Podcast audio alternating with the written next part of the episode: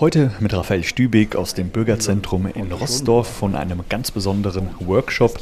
Hier geht es darum, wie man sich in brenzlichen Situationen verhalten soll. 13 Männer und Frauen sind hier mit dabei, laufen gerade kreuz und quer durch den Raum und üben auf Kommando verschiedene Gangarten. Wir hören mal rein. Ne, immer dran denken, nicht im Fischschwarm laufen. Wir laufen durcheinander. Wie läuft, läuft ein Model? Jawohl. Ähm, stopp!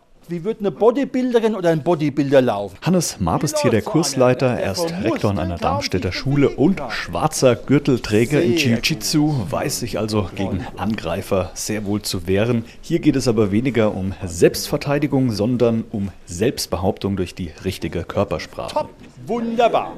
Das heißt also, ich sende mit meinem Körper schon was aus und gebe dem anderen eine Information.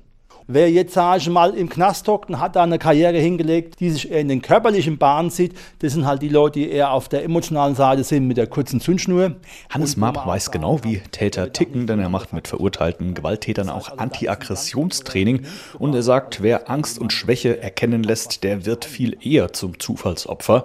Sein Verhaltenstraining, das hat er ursprünglich mal für Senioren speziell entwickelt, bringt das aber inzwischen auch jüngerem Publikum bei. Also ich mache es natürlich auch für Kinder und Jugendliche, auch oft bei Ferienspielen spielen. Ich mache es auch für Menschen in Schichtberufen, müssen auch oft im Dunkeln gehen und müssen da gucken, dass sie sich da wohlfühlen. Es geht um die Körperhaltung, die Sprache, die Achtsamkeit. Das ist das Ziel von diesem Kurs hier und die gehen alle anders raus, weil sie einfach ein anderes Selbstwertgefühl entwickeln.